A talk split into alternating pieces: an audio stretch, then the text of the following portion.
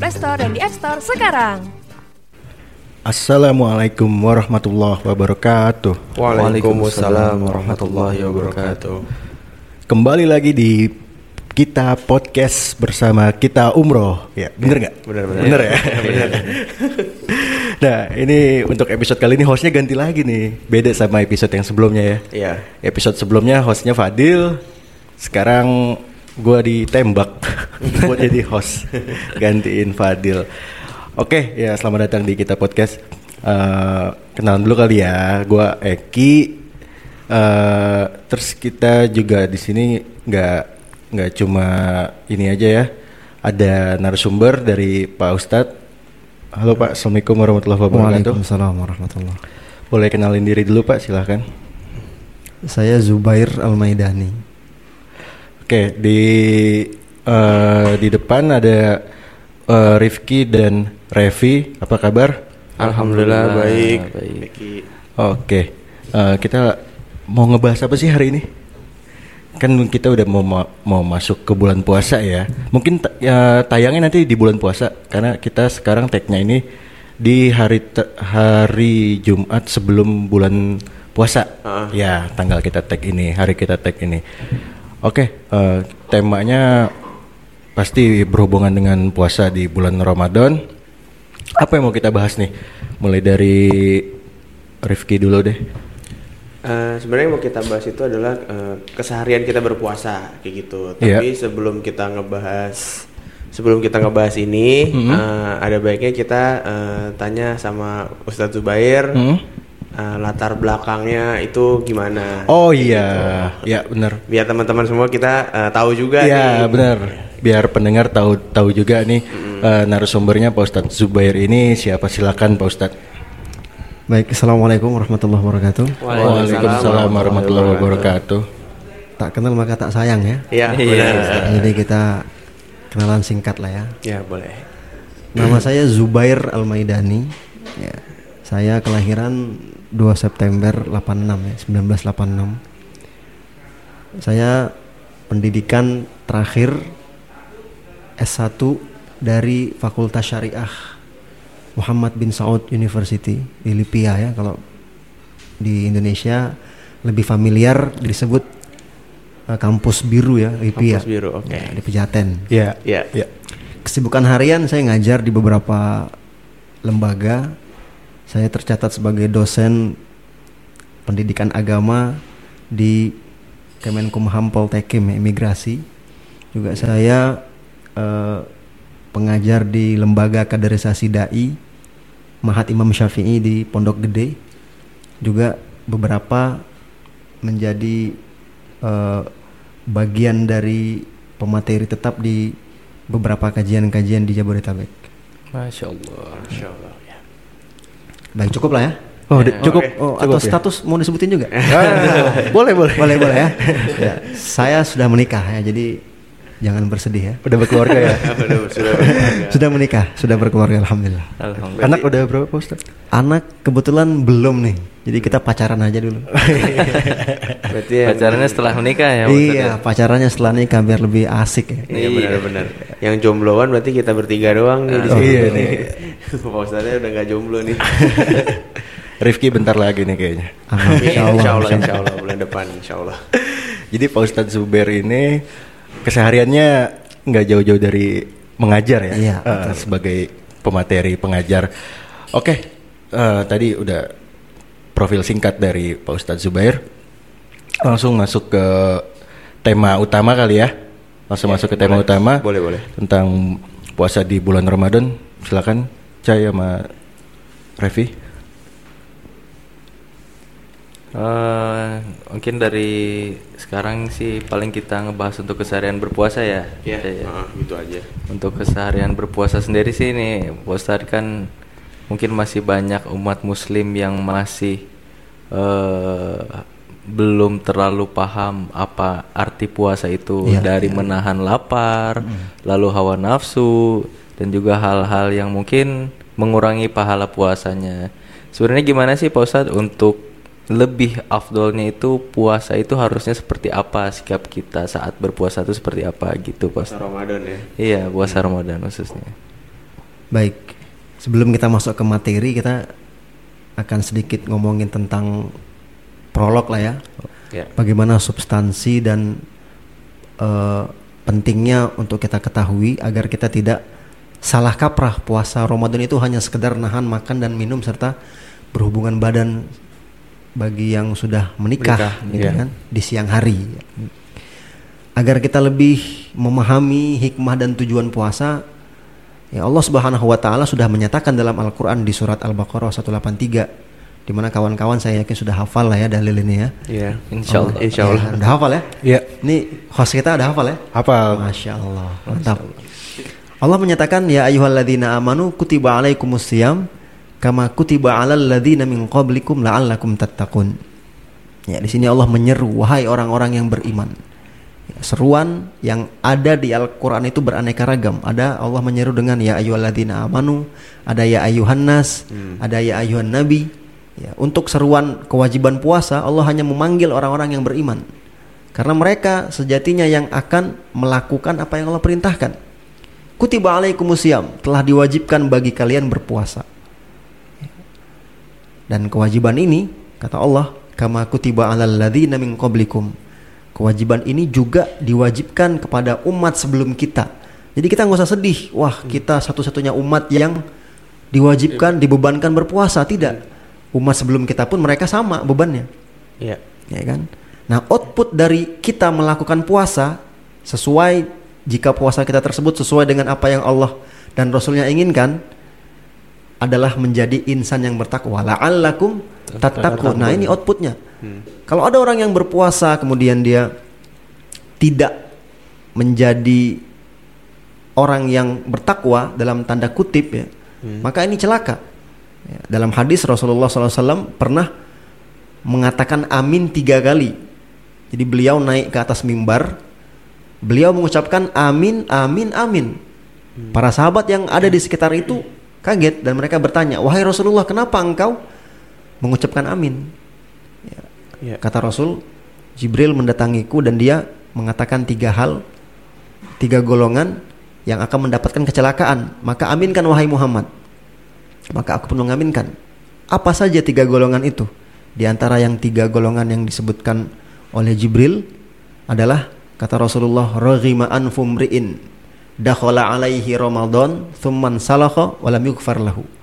Celakalah seorang manusia seorang yang dia diberikan kesempatan untuk mencicipi bulan Ramadan untuk beribadah. Setelah Ramadan keluar, setelah Ramadan ber- berakhir, dia belum diampuni dosa-dosanya. Nah, ini tujuan kita puasa adalah agar kita menjadi orang yang diampuni dosa kita oleh Allah dan agar kita menjadi orang yang bertakwa. Nah, gimana supaya puasa kita ini berbobot men- menghasilkan orang yang bertakwa? Maka kita harus benar-benar melakukan apa yang Allah dan Rasulnya sebutkan, perintahkan. Nggak hanya sekedar menahan makan dan minum. Orang diet pun nahan makan minum. Iya. Iya, benar. Apalagi diet kan sekarang macam-macam ya. Iya, Banyak banyak, banyak. Macam-macam ya kan. Tapi setelah melihat bagaimana mukjizat puasa, orang diet banyak yang gagal diet, ujung-ujungnya mah gitu kan. Iya, benar. Asam lambung Sama lambungnya naik. naik. Nah begitu puasa itu masya Allah ini ajibnya ya. Hmm. Kita kalau nggak puasa nih kita niat dari awal pagi kita nggak makan kita jamak ya antara makan siang sama makan pagi sarapannya kita jamak kita makannya di waktu sore itu udah nggak bagus itu perut kita udah nggak enak Iya, udah benar ya kan? enak. Tapi kalau kita niat puasa, eh, saya puasa aja deh. Hmm. Itu nggak ada tuh seperti itu. Kalaupun ada mungkin segelintir orang aja. Iya. Nah ini luar biasanya puasa. Makanya ya, sekali lagi ya puasa nggak hanya sekedar nahan makan dan minum. Ya, kalau kita sudah melakukan makan, eh, sudah meninggalkan makan dan minum dan lain-lain dari yang diharamkan di bulan puasa di siang bulan puasa, kita juga harus melakukan yang Rasulullah sebutkan. Ya. Apa itu? Di antaranya menjaga lisan agar puasa kita terjaga kualitas pahalanya. Karena ada orang yang berpuasa tapi nggak mendapatkan apa-apa, pahala pun tidak. Ya, dia hanya mendapatkan dap- rasa lapar dan dahaga saja. Ya, Rasulullah mengatakan bagi orang-orang yang tidak bisa menjaga lisannya padahal dia sedang berpuasa, man lam yada' qaula zur wal amala bih falaisa lillahi hajatun fi, ayyada'a ta'amahu wa syarabahu. Barang siapa yang tidak bisa, barang siapa yang tidak meninggalkan ucapan dusta, adu domba, ngumpat, menggunjing, menggibah seluruh amalan lisan yang mengandung dosa, maka Allah tidak membutuhkan apa yang dia lakukan meskipun dia meninggalkan makan dan minumnya. Nah, ini sekali lagi menegaskan bahwa puasa itu tidak hanya sekedar makan, meninggalkan makan dan minum, Ya. tapi harus menjaga lisan, ya, menjaga dari fitnah, dari kata dusta, bahkan tidak hanya di sini. Orang yang menikmati adanya ucapan dusta, ya biasanya itu orang yang senang baca komentar di netizen ya. Kalau kita lihat Oh iya. kolom apa gitu kan, Kolom komentar. kolom iya. komentar kan, nah dia menikmati itu sedang sedang berpuasa, Hmm. dia nikmati. Nah ini bisa jadi dia terjatuh ke dalam orang yang sia-sia puasanya, Hmm. ya kan. Nah banyak apalagi generasi generasi muda lah ya milenial ya. Milenial sih benar. Wah saya puasa bagaimana supaya waktu itu singkat? Caranya apa? Kita mabar aja yuk, mabar. Main game Ustaz ya. Iya siang mabar, malam push rank ya kan. nah ini ini sesuatu yang harus kita tinggalkan, Tinggalkan. di Ramadan. Kenapa? Karena Ramadan ini bulan yang luar biasa agung. ya. Allah melipat gandakan pahala yang Allah tidak lakukan di luar Ramadan. Ya. Hanya khusus dalam bulan Ramadan. Nah kalau seperti itu kita tahu bagaimana indahnya amal ibadah yang dilakukan di bulan Ramadan apakah di siang hari atau di malam harinya terus kita habiskan waktu kita untuk ngumpat misalnya untuk gunjingin orang apalagi melakukan ya tadi yang kita sebutkan ya hal yang sia-sia Ya. ya main game sampai habis waktu siang itu lewat oh kami melakukan sholat kok kami sholat zuhur asar maghrib. Iya benar anda sholat maghrib asar. Tapi nggak memaksimalkan waktu yang Allah berikan di bulan Ramadan. Menyanyiakan kesempatan. menyanyiakan kesempatan. Padahal ini penting nih kita garis bawahi ya. Ya. para generasi terbaik dari umat ini mereka berdoa enam bulan sebelum Ramadan tiba. Agar Allah sampaikan usia mereka di bulan Ramadan. Enam bulan sebelum Ramadan. Berarti bulan Iya. apa itu mas November ya. November. Waduh. iya. itu kalau bulan Masehi ya kalau bulan Hijriahnya bulan apa itu kalau kira-kira Oh. mereka mana kenal November Oh iya. bulan apa? Bulan apa Rabiul ya? Awal ya, karena kan Iya, iya. Muharram Sofar. Rabiul Rabiul Awal, Rabiul Rabiul Akhir, Akhir, Rabiul Sani, er, Jumadil Jumadil Ula. Jumadil Akhir, ya kan? Rajab, Sya'ban, Ramadan, Syawal, Dzulqa'dah, Dzulhijjah. Jadi dari Rabiul Awal mereka sudah berdoa ya Allah sampaikanlah usia kami. Panjangkanlah umur kami ke bulan Ramadan bisa agar kami bisa mencicipi nikmatnya beribadah di bulan Ramadan. Masya Allah. Nah, setelah Allah sampaikan usia kita di bulan Ramadan, masa kita sia-siakan? Iya. Iya benar. ya kan dengan mabar macem lah ya kan Iya. belum lagi acara yang mungkin penting nggak penting ya Iya iya. apa itu bukber Bukber, bukber. waduh ya bukber bukber SD SMP SMA bukber kuliah, Kuliah. semester 1 semester 2 nah ini bukber ujung-ujungnya sholat maghrib dan isyanya dipertaruhkan nah Biasanya maghrib lewat sih itu. Ustaz, ya. iya udah hampir dipastikan Iya udah benar benar benar. nah Tapi balik lagi kalau misalnya tadi kata Ustadz eh, dengan berpuasa kan harus menahan itu semua kayak gibah dan segala Iya. macamnya emosi. Tapi ini banyak yang pemahaman di luar sana tuh kalau misalnya lagi puasa kita marah itu batal. Apakah itu benar apa iya apa apa masuknya yang ke sia-sia tadi itu gitu? Baik, baik. Marah ketika dia berpuasa. Ya. Apakah marah membatalkan puasa Iya benar. atau mengurangi kadar pahala puasa? Atau nggak masalah dengan marah? Jadi ya ya jawabannya adalah kita rinci. Kalau marahnya kepada sesuatu yang nggak penting dan sebenarnya itu dia bisa bersabar di situ, ya kan? hmm. Dikit-dikit dia marah, dikit-dikit dia marah. Memang dia orang yang marahan ya kan? ya Kucing lewat aja marah dia. kan? iya dia kesel gitu. Nah ini memang orang seperti ini tetap kita mengatakan marah itu tidak membatalkan puasa kecuali kalau dia marah sambil minum. Oh iya. Udah pasti batal itu. Ustaz. Itu pasti banget. Ini batal ya. Jadi jangan tegang-tegang banget lah ya. Iya, ini nggak apa-apa. Eh, Negeri udah serius tuh ada, Iya. ada minumnya juga. ya kan? Tapi kalau minumnya nggak sengaja gimana? iya. Nah, Hmm, ya. ya itu rezeki. Iya, benar. ya kan? Dia marah habis marah kamu gini-gini. Minum dia kan. Udah ditelan. Hmm. Eh, astagfirullah saya puasa. Batal nggak? Ya enggak. Ya, enggak, karena dia Karena lupa. lupa, ya kan? Iya. Iya. Lupa. Tapi kalau sengaja dia minum batal. Iya benar-benar. Atau ini kasus pertama, kasus kedua. Dia marahnya ya oh, masih kasus yang tadi ya. Iya. Yang kalau seperti ini dia dikit-dikit marah, dikit-dikit marah, marah, maka ini akan mengurangi kadar pahalanya. Belum lagi dalam marahnya itu ada umpatan, ada cacian, bahkan tak sedikit yang melawan takdir.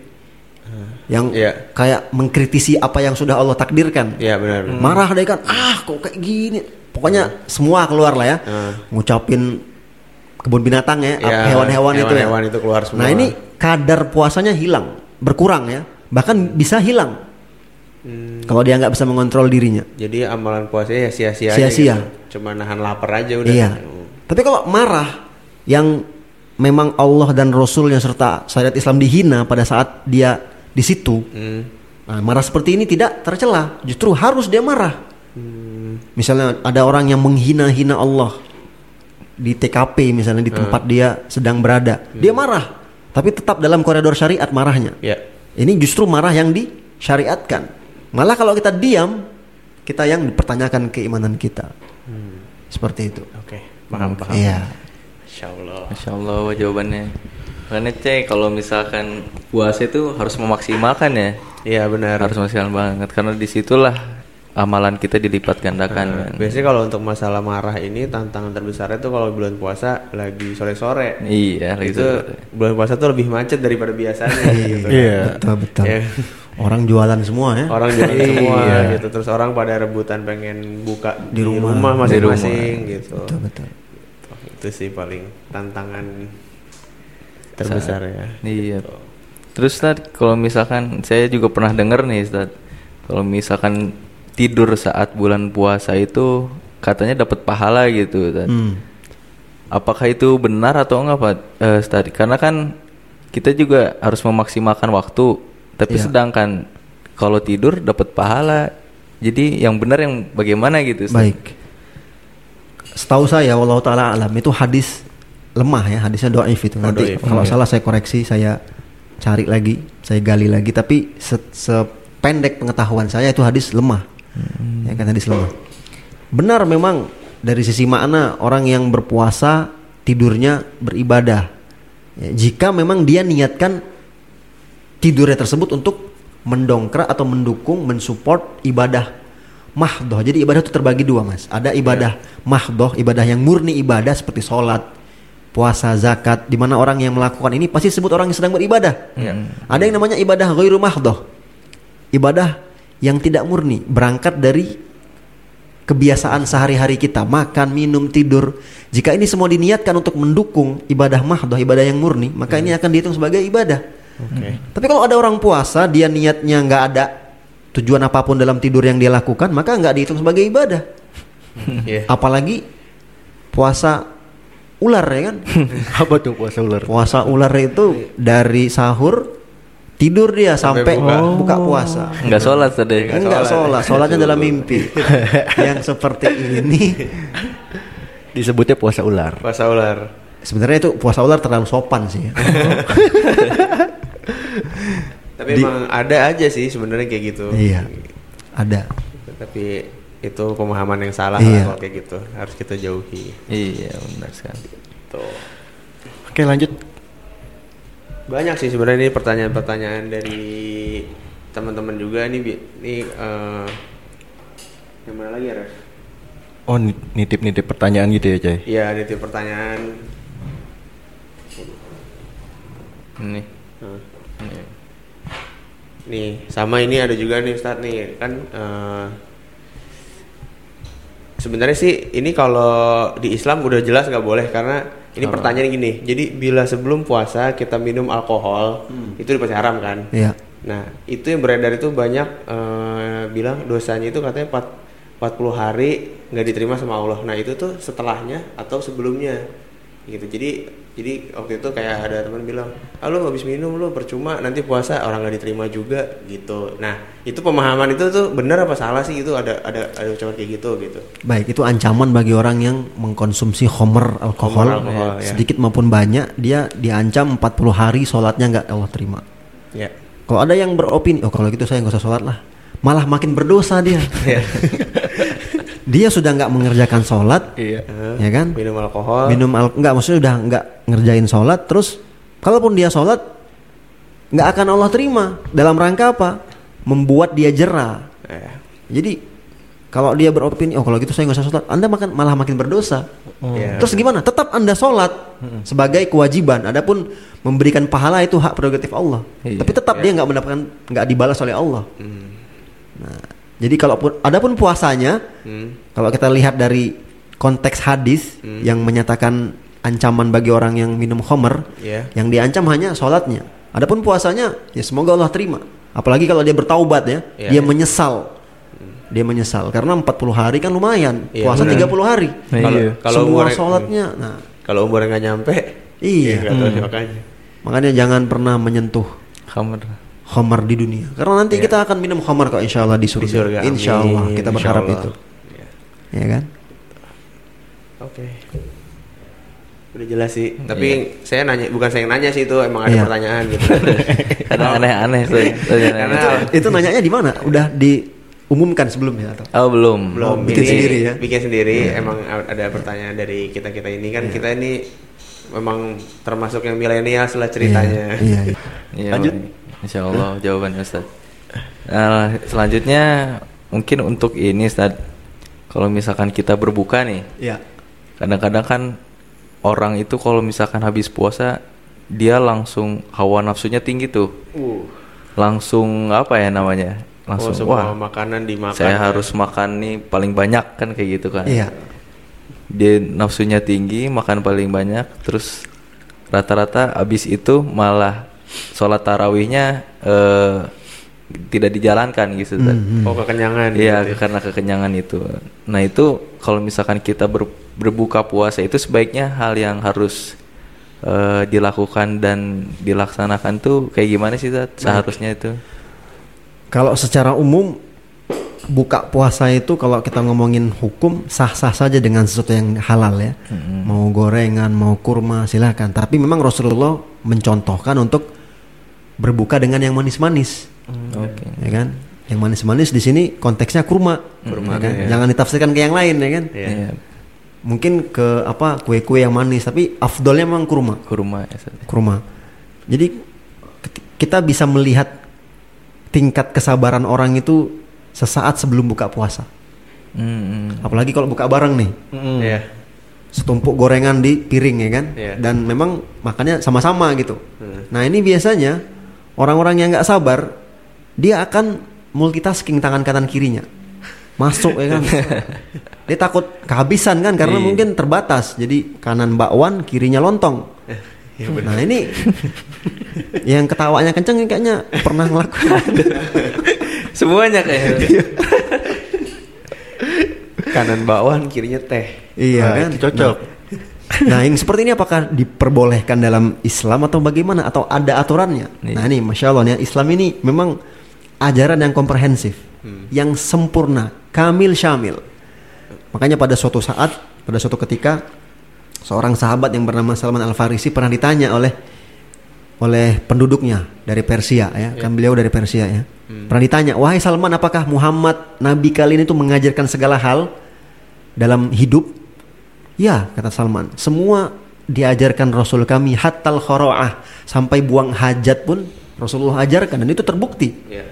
Kita masuk toilet pakai kaki kiri ada aturannya, berdoa sebelumnya, kemudian membasuh, mencuci toharo dan sebagainya, ya kan menjaga lisan, nggak boleh teriak-teriak, nggak boleh berbicara kecuali pada keperluan, ya kan. Kemudian keluar menggunakan kaki kanan, berdoa juga. Nah ini hal yang hina, remeh temeh pun ada ajarannya, apalagi makan. Iya. Nah makan diatur dalam Islam. Dalam hadis riwayat Bukhari Muslim Rasulullah bersabda dari Abu Hurairah radhiyallahu anhu, "Idza akala ahadukum falyakul biyamini wa idza syariba falyashrab biyamini."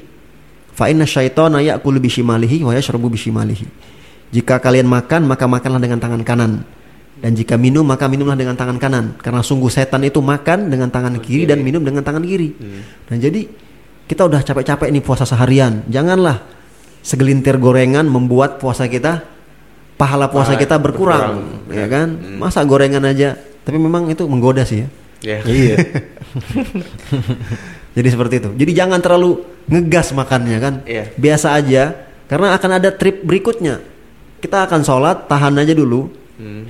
Mungkin yang ringan-ringan ya kurma tiga butir, habis itu gorengan dua potong, kita sholat. Habis itu baru makan besar ya kan.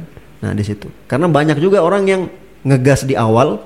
Ketika dia sholat maghrib, ya dia udah telat ya pasti ya, Iya, pasti, pasti telat. masbuk. Ah. Begitu imam salam dan dia masbuk naik ke atas, dia nggak kuat berdiri. Oh, kekenyangan. Dia gitu. sokong pakai tangannya berdirinya tahiyatnya kan. Iya. Nah, jadi dia Oh, ya ditahan. ah, saking olengnya kan lambungnya kepenuhan kepenuhan. Nah, ini over. Malah kalau kita lihat dari sisi medis pun ini berbahaya. Perut kita sudah kosong dalam interval waktu yang lama. Kemudian kita isi Langsung- jelek langsung, langsung penuh. banyak, ah. Langsung banyak. Nah, ini sangat membahayakan perut. Makanya slow aja kalau buka puasa ya kan. Iya. Iya, Baik, baik. seperti itu. Ya Allah iya Ustaz jadi gak usah makan terlalu banyak nih kalau bukan nih yang penting secukupnya ya Ustaz ya, Ya, secukupnya secukupnya. Stok kurma aja. Iya, Stok kurma. apalagi harus yang manis-manis yaitu ya kurma itu kan Kurma. gitu. Jangan pas baru azan nasi padang. Waduh. Enak sih, cuman Iya. Iya. langsung Nasi padang pakai kurma boleh nggak? Waduh. boleh aja sih sebenarnya nggak ada yang ngelarang, cuman aneh. Oke baik. Masya Allah. Terima kasih Ustaz jawabannya Ustaz. Baik. Hmm, apa lagi Cai nih Cai? Apalagi mungkin dari Mas Eki, dari host kita ada yang mau ditanyain. eh apa ya? Untuk makan udah. Terus eh apa ya? bingung saya. Bingung, bingung. Mungkin ini, Lanjut dulu Ustaz. deh coba. eh kan kita sebagai umat muslim nih pasti wajib saat Ramadan itu berpuasa. Nah, ada non is noni yang di sana yang tidak berpuasa gitu kan Ustaz. Iya. Menyikapi mereka itu harusnya seperti apa sih Ustaz gitu. Misalkan entah itu kita sedang berpuasa di jalan kita ketemu mereka misalkan sedang enak makan nasi gitu kan. Sikap kita itu harusnya menegur misalkan tolonglah eh, hormati umat muslim atau Iya. enggak ya udah kita biarkan saja. Jadi sikap itu harus seperti apa sih Tad? kayak gitu? Baik. Sikapnya pertengahan ya, karena segala sesuatu yang terbaik itu adalah pertengahan. Ya. Kalau kita kenal dia dan kita memang di respect sama mereka, mereka menghormati kita, kita tegur. Karena kita memang punya kuasa di situ. Iya. Tolong Anda kalau makan diamankan makanannya. Waktunya diamankan ya, sembunyi di mana kek gitu kan. Iya. Kalau kita punya kuasa. Hmm. Tapi kalau kita nggak kenal dan cenderung kalau kita negor dia malah terjadi hal-hal yang tidak diinginkan. Apaan lu? Ngelarang-larang gua, makan makanan gua gitu kan. Dan sekarang zaman yang lebih liar daripada zaman-zaman sebelumnya. Iya. Ya kan? Dan kalau seperti ini udah cuekin aja. Diamin aja karena kita nggak memiliki kuasa ya, dan yang penting kita mengingkari dengan hati kita. Iya. Ya kan? Nah, jadi dirinci, dilihat. Lebih baik menghindar aja kalau emang kita nggak kenal sama orangnya. Iya. Tapi kalau misalkan ternyata yang makannya orang muslim juga gimana Ustaz? Nah, ini nggak apa-apa kita tegur. Nggak apa-apa ya. nggak apa-apa kita tegur nggak apa-apa karena itu bagian dari amar ma'ruf nahi mungkar sesama muslim ya kan apalagi kita lihat nah masalahnya orang yang nggak kita kenal itu muslim apa kafir kita nggak tahu ya Iya, benar-benar. Misalkan teman kita nih Ustaz, pas kita lihat, wah kok nggak puasa nih kan kayak gitu kan? Iya. Langsung tegur aja tadi. tanya dulu mana tahu dia safar ya kan Oh, Oh, iya. iya, bener. Mana tahu ini teman jauh nih kan A- Atau sakit misalnya. atau sakit ya. tanya dulu eh kamu sakit ya Ya, kalau dia nggak sakit ya kan nggak Iya. ke mana-mana nah ini dirukiah aja nih kayak gitu Jawabannya bisa tuh sakit perut, lapar. Semuanya juga gitu ya. lapar. Masya Allah. Udah. Udah. mau ditutup aja atau ada lagi? Cuma berapa menit? Ki, bisa Udah 30. Udah 30 menit. Iya. Pas. Pas pas. Pas. Boleh ya kalau misalnya ada tambahan dari Ustadz Zubair atau memang sudah cukup? Ya, mengenai keseharian berpuasa, Ustaz. Ya intinya kita harus menghargai waktu kita khususnya di Ramadan lah. Bagaimana pagi, siang, sore kita tuh benar-benar maksimal, malam harinya juga karena kalau kita lihat Ramadan ini atau di setiap bulan Ramadan itu banyak orang lagi-lagi yang terkecoh. Terkecoh mereka semangatnya di awal-awal aja padahal bonus akhirnya itu bonus terbesarnya itu ada di akhir. Di akhir. Ya kan? Kita lihat di mana-mana masjid meluber. Malam atau pekan pertama lah Ramadan itu Awal pertama. masjid waduh sampai keluar-luar jamaahnya sampai Iya, stasiun kereta gitu. Sampai pasang tenda gitu. Iya. Begitu udah pekan ketiga, nah ini dah maju ya kan? Iya. Safnya. Ada kemajuan. Ada kemajuan, safnya makin maju. Pekan keempat cuma tinggal bertiga tuh imam, ma- muazin sama makmum udah. Yang lain sibuk mudik, Iya, sibuk benar. ya harusnya Lailatul Qadar, Lailatul Bakar ya kan. Bikin persiapan Roma apa lebaran nih kue kue kue raya kan. Iya, benar. Sayang. Sayang mending ya udahlah su- minta sama suami uang buat beli kue. Kan waktunya bisa dipakai buat ibadah daripada dia buat kue sendiri. Iya, ya benar. kan? Nah, jadi optimalkan waktu, efisienkan waktu supaya tidak sia-sia begitu aja. Sayang. Apalagi anak rantau kan? Hmm. Dia di, di rantau orang dia bisa istiqomah ibadah, dia punya target. Ya, kalau kita lihat bagaimana para generasi awal kita, mereka itu Imam Syafi'i contohnya. Hmm. Khatam Al-Qur'an selama Ramadan selam- sebanyak 60 kali. Masya Allah. Berarti satu hari rata-rata dua kali dia khatam. kali, iya. Satu hari dua kali. Ya, kalau kita sanggupnya baca manga doang ya kan semal- satu hari semalam. Manga. Begitu baca Al-Qur'an pura-pura buta. Aduh, apa ini? Nah, ini. Nah, ini perlu jadi motivasi kita. Ya, Abu Qatadah bin Di'amah As-Sadusi setiap tujuh hari dia khatam Al-Quran. Berarti empat kali. Tapi di 10 hari terakhir setiap hari sekali dia khatam. Masya Allah. Masya Nah ini manage waktunya baik sekali. Ya kita kalau mau seperti Imam Syafi'i kayaknya semi mustahil ya. Iya. 60 kali, waduh ini luar biasa nih. Ya, luar biasa Ya setidaknya kita satu kali lah dalam Ramadan besok ini kita insya Allah Insya Allah ada. khatamin, Khatamin. ya kan? Iya. Biar benar-benar maksimal dalam menghabiskan waktu di Ramadan. Hmm. Jadi jangan terkecoh di awal. Jadi jangan terlalu semangat di awal, nanti ujung-ujungnya lemas. Mendingan nyantai aja, Nyantai aja. hmm, jaga ininya kan semangatnya. Hmm. Begitu di akhir baru kita gas. Iya benar. Nah, ngegasnya di akhir. Karena 10 hari terakhir itu ya. Iya, ya? itu yang terbaik. Nah, seperti itu. Jadi kalau pembagiannya di bulan Ramadan tuh 10 hari pertama itu adalah apa, Pak Ustadz? Oh itu itu hadis lemah itu. Bahkan cenderung 10 hari pertama itu ini, 10 hari kedua Iya. itu ini, 10 hari ketiga. Oh, sep- itu hadis hadisnya Doif kalau saya Doif ya? bukan doif lagi kayaknya hadis palsu itu. oh, hadis pal sepalsu palsunya hadis kan masih hadis juga. Nah, ini ada nih kayak gitu nih. Ada Iya. anekdot. Oh, ada yang kayak gitu ya? Ada yang kayak gitu. Sepalsu palsunya hadis kan hadis juga. Anda mau saya kasih uang palsu. kan sepalsu palsunya uang uang juga. Iya, Kalau benar, mengingat benar, logika dia kan. Iya benar. Iya benar juga analoginya. Gitu. Nah, jadi seperti itu. Intinya ya dalam berpuasa ini maksimalkan lah ya Ustadz ya. Iya. Maksimalkan banget apalagi kita masih anak-anak muda nih. Harus tetap semangat dari awal sampai tetes darah Oh, iya penghabisan. harus fight. Iya, harus Ya kan? fight. Harus fight. Apalagi kan gak ada beban ya kan? Nih. Iya, masih jombloan. Aduh, situ lagi. Iya. Jomblo bahagia ya. iya kalau bahagia. ya. Bahagia, bahagia. Bahagia insya Oke, gitu aja kali ya. Ya, gitu aja. Oke, gitu aja pembahasan kita di episode kali ini. Pak Ustadz Zubed, terima kasih banyak Iya. Pak Ustadz atas kedatangannya, atas apa tadi ya eh, jawaban-jawabannya sangat menarik Dan tadi. nasihat-nasihatnya juga. Dan nasihat-nasihatnya juga betul. Eh, kita mau ngucapin selamat puasa dulu nggak? Kan kita tayangnya di bulan puasa nih. Ya udah, boleh silakan. Iya kan? Bagi yang mendengarkan podcast eh, kita umroh, selamat menjalankan ibadah puasa. Semoga puasanya lancar. Amin. Amin. Amin. Insyaallah.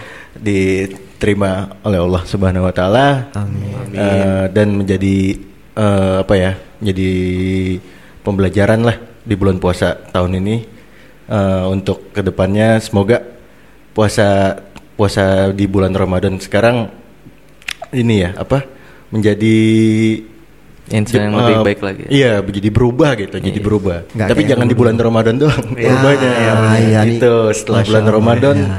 tetap Tetap lanjut. tetap lanjut Jadi gitu. stabil sampai Iya. akhir. Oke, ya terima kasih yang udah mendengarkan podcast kita umroh. Eh, saya Eki, Revi dan Rifki, Pak Ustadz Zubair juga eh, pamit. Wassalamualaikum warahmatullahi wabarakatuh. Waalaikumsalam warahmatullahi wabarakatuh. Sampai jumpa di episode berikutnya.